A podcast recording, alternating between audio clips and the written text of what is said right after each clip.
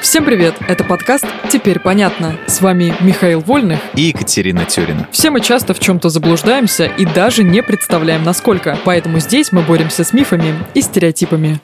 Мифы о космосе. Недавно с подругой говорила о космосе. Мы вообще часто с ней говорим о космосе, внеземных цивилизациях, о палеоконтактах. Каких контактах? Не прибивай. Так вот, и она мне открыла страшную тайну. Оказывается, Гагарин не первый космонавт. На какой же второй? Нет, и даже не третий. До него в космос летали вот эти люди. Я их даже выписала себе. Иван Кочур, Алексей Белоконов, Алексей Грачев, Геннадий Михайлов, Геннадий Заводовский,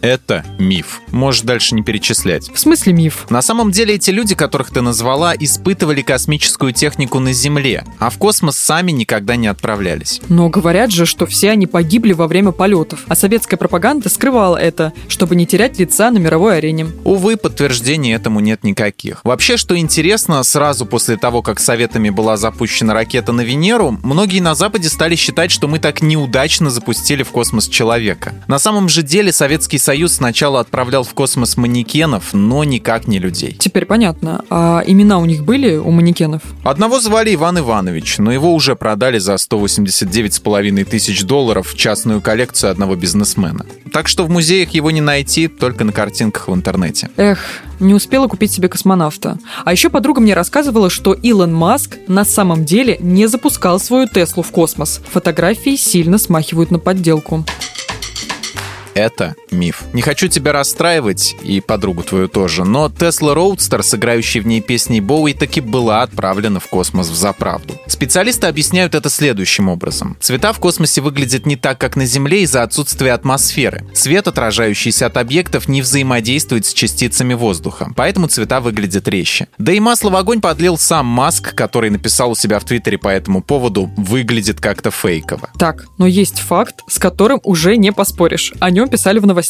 Американцы не летали на Луну. Только не это. Вот смотри. В 2019 году на Луну сел китайский зонд Чан-Э-4, который привез с собой маленький луноход. Так вот, этот луноход тщательно исследовал поверхность Луны и не нашел там следов присутствия американских астронавтов. А их высадок вроде как было шесть это миф. Тут все еще проще. Луноход Чане-4 сел в кратере фон Карман, а он расположен на обратной стороне Луны, куда Аполлоны не летали, а заметка эта впервые появилась на портале шуточных новостей.